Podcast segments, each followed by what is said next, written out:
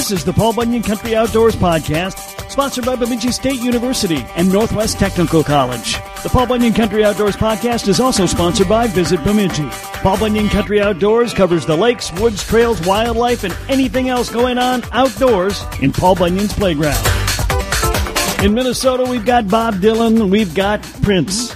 But perhaps the most beloved character in the history of Minnesota is Bullwinkle J. Moose of Frostbite Falls. Unfortunately, we haven't been seeing a lot of bullwinkles out there, although things are taking a turn for the better. We'll find out the details on the latest moose population survey in just a bit. But first, Bemidji State University, right here in the heart of the lakes and forests of the Northwoods, is the only place in Minnesota where you can earn a four year degree in aquatic biology. This state of the art program takes full advantage of Bemidji's beautiful outdoor setting and offers high tech lakeside facilities along with a ton of opportunities for research and hands on education. You can choose an emphasis in fisheries, aquatic systems, or wetlands ecology. If aquatic biology education is what you're looking for, Minnesota's premier Northwoods University is the right fit for you. Visit bemidjistate.edu. We are checking in with Glenn Del Giudice. He is the moose and deer scientist uh, with uh, uh, the what division of the DNR was it uh, again, Glenn? Forest Wildlife Populations and Research Group. That is uh, that's that's a mouthful, but a very important uh, part of, of, of wildlife management. Certainly, you've been there since 1990. That's a that's a long run. Yeah, yeah, almost 32 years almost.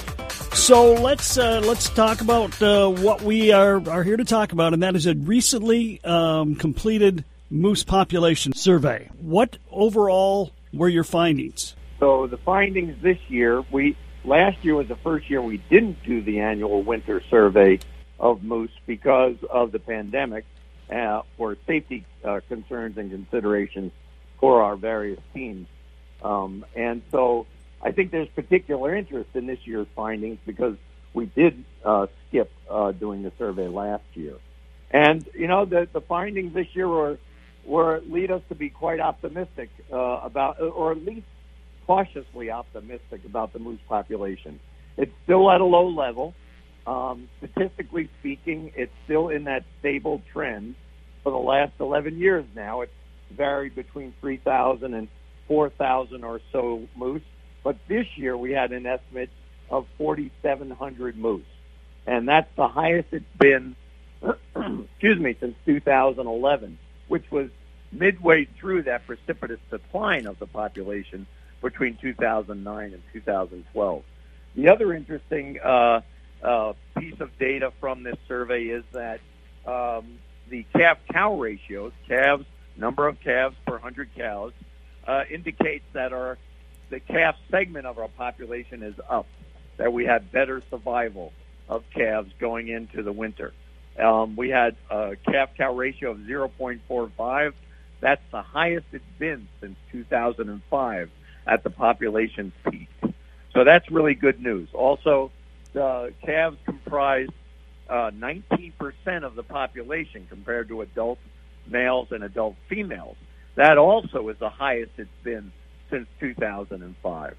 So, you know, these three pieces of, of data, the calf-cow ratio, the percent calves, and the actual estimated abundance of all moose in the population are reasons to be, uh, to feel encouraged. Um, so that although the population remains stable, it's showing a slight apparent increase, especially this year. Uh, now, in 2020, the last time we did the survey, the population was over 60% lower than at its peak in 2006. Now it's only about 47% lower than the peak in 2006. So again, we, we are feeling encouraged. That is good news. Um, can you, you, give us some background as to uh, any theories as to why we had the big decline? Um, yeah, we have uh, from our, our ground research, we have very good uh, understanding of what caused that decline. And uh, we had done a an adult survival and cause specific mortality study from about 2012, 2013 through 2017. And we also did our moose reproduction and calf survival cause specific mortality study during that same interval. And what those showed is that although we have a good pregnancy rate in this moose population of about 83% per year, which is really quite robust compared to moose populations across the continent, that's quite good.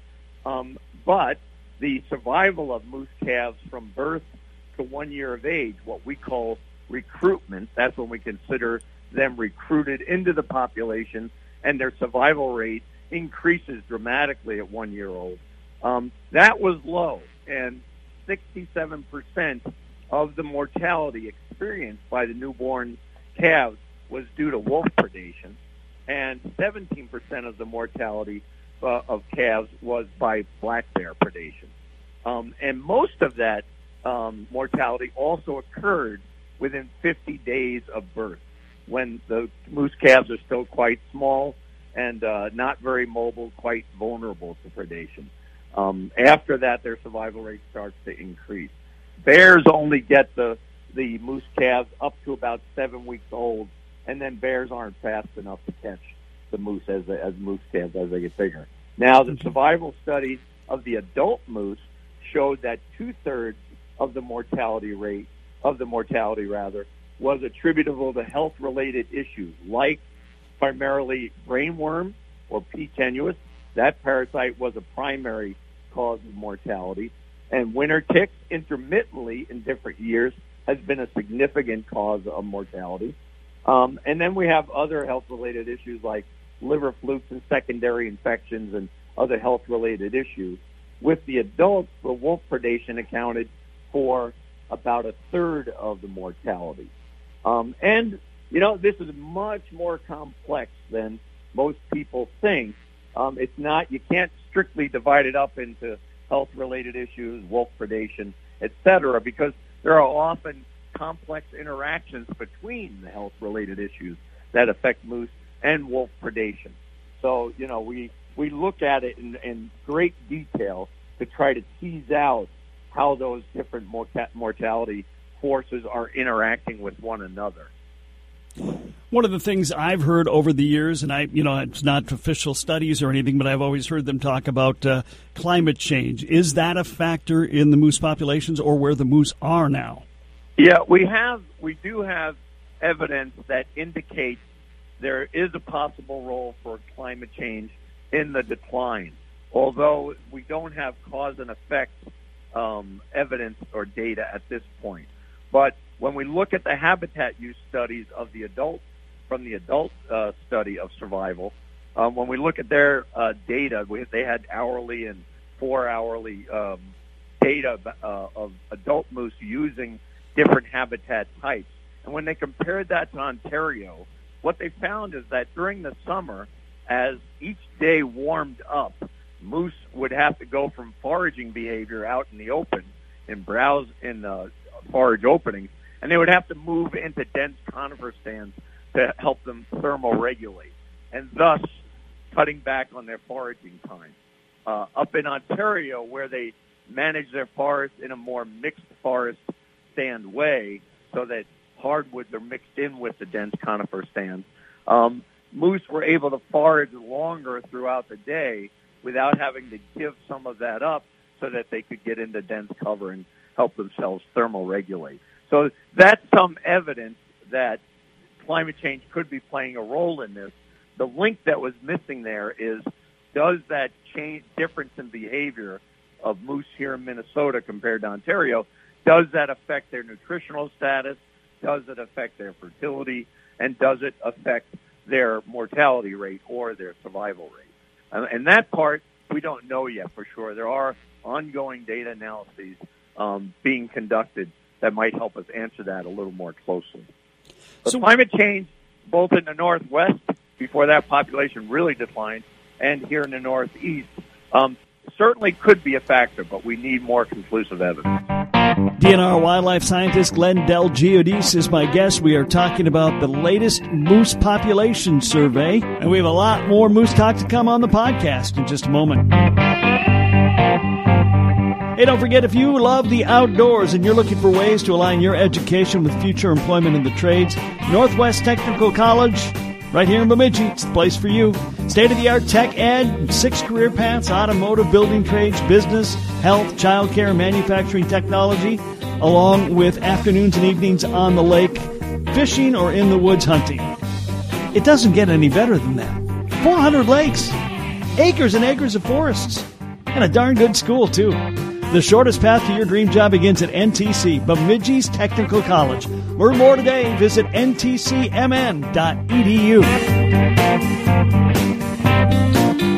Hi, this is Dick Beardsley, Bemidji Area Fishing Guide.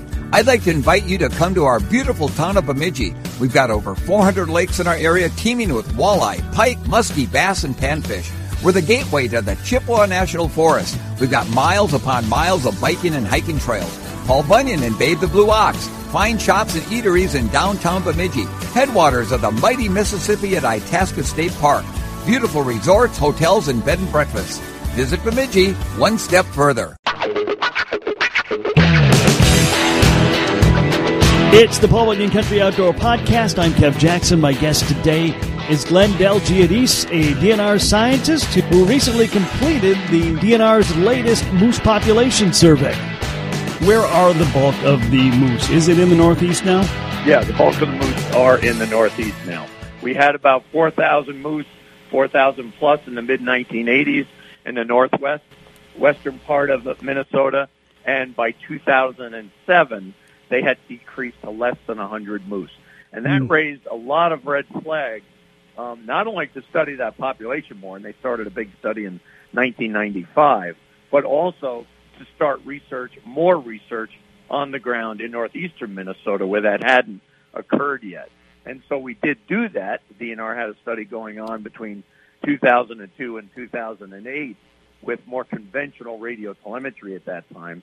Um, and then following that, uh, we had the precipitous decline of the northeastern moose from 2009 to 2012, and right in there is when we that triggered um, the uh, response of doing much more detailed research with better technology that was then available finally uh, with better GPS collars, where we could investigate not only survival rates and reproduction, but we could investigate um, causes of mortality much more closely both for calves and for adults. And indeed, we were the first research group in the world to fit GPS collars to newborn moose so that we could track those newborn moose along with their GPS collared mothers day to day on an hourly basis. And that was really helpful to all, all that we learned from those studies. Is there anything we can do to try to increase moose populations? Well, I, the the big message that I'm trying to share with everybody um, following this moose survey and this encour- with these encouraging findings, but again, cautiously optimistic. We have to be careful. These moose surveys and the data that they generate um, tell us what is right now, and they tell us what has been in the years that we're other years that we're doing a survey leading up to this year. Uh, but these surveys do not predict what the future will be for this population.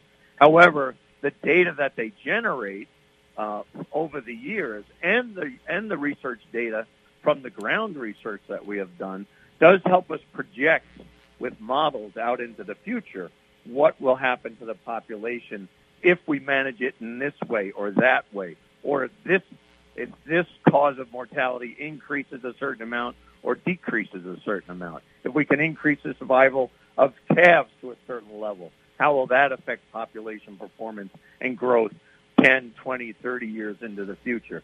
So we do have the tools now, really nice models to incorporate, to incorporate our field data into that can help us evaluate the kinds of management practices and strategies that we're applying to the moose population and their habitat. And I think that'll be really helpful. But the other really big message is that, you know, we have three big megafauna uh, species up in northern Minnesota that share the habitat, that share the landscape and the range, and that's white-tailed deer, moose, and wolves. And we cannot focus on one species. We can't make one species a priority over the other two.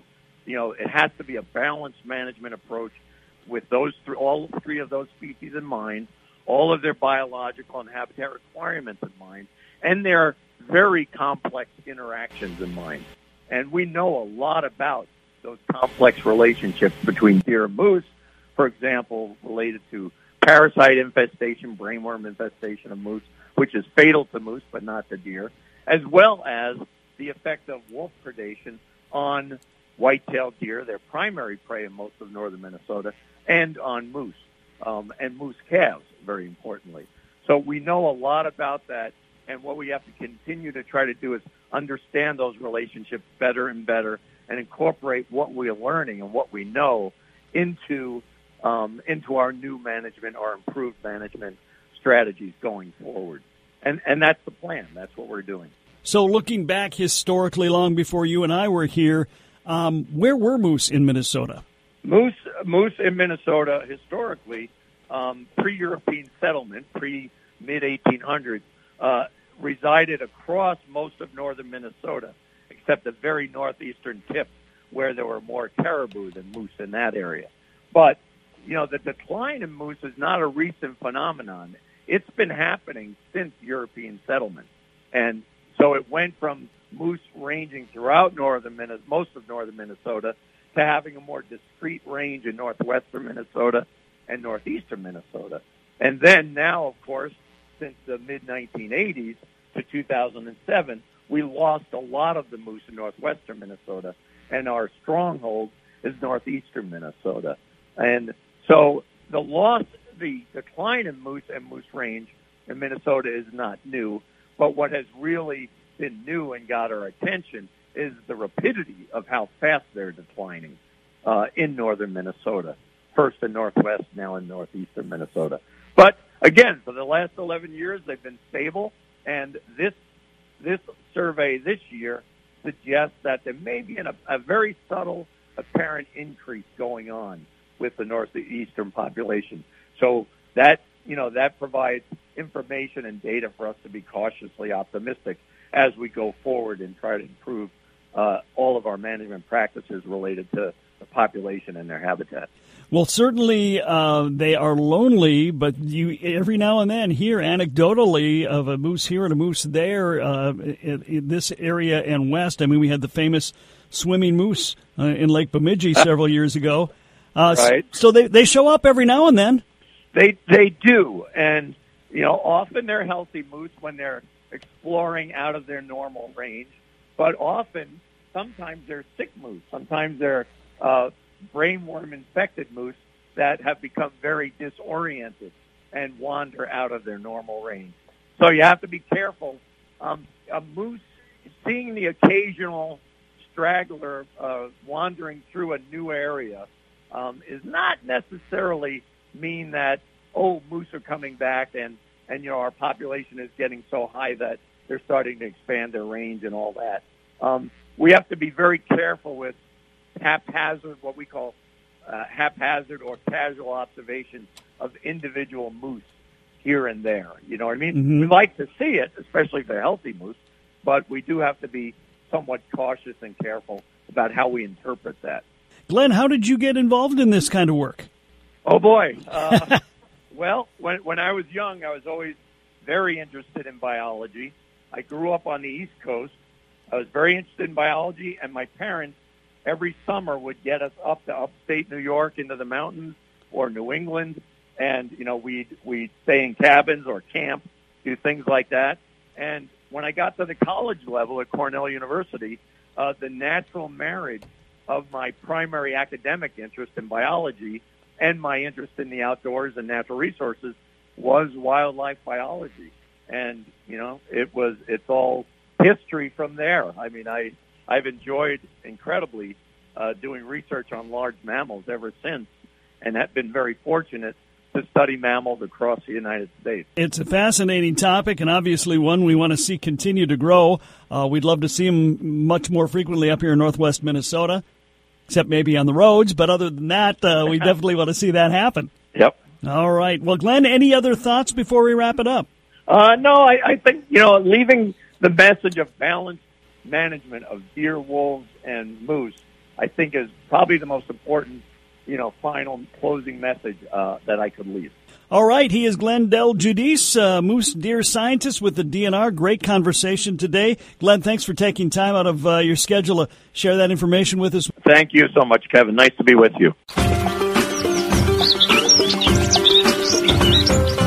You've been listening to the Paul Bunyan Country Outdoors podcast, sponsored by Northwest Technical College and Bemidji State University. You can catch the radio show Saturdays on KBUN Sports Radio 104.5 in Bemidji, B93.3 in Brainerd, and Kick FM in Alexandria. And of course, multiple times a week, we'll have great stuff for you right here on the podcast. The Paul Bunyan Country Outdoors podcast has also been sponsored by Visit Bemidji.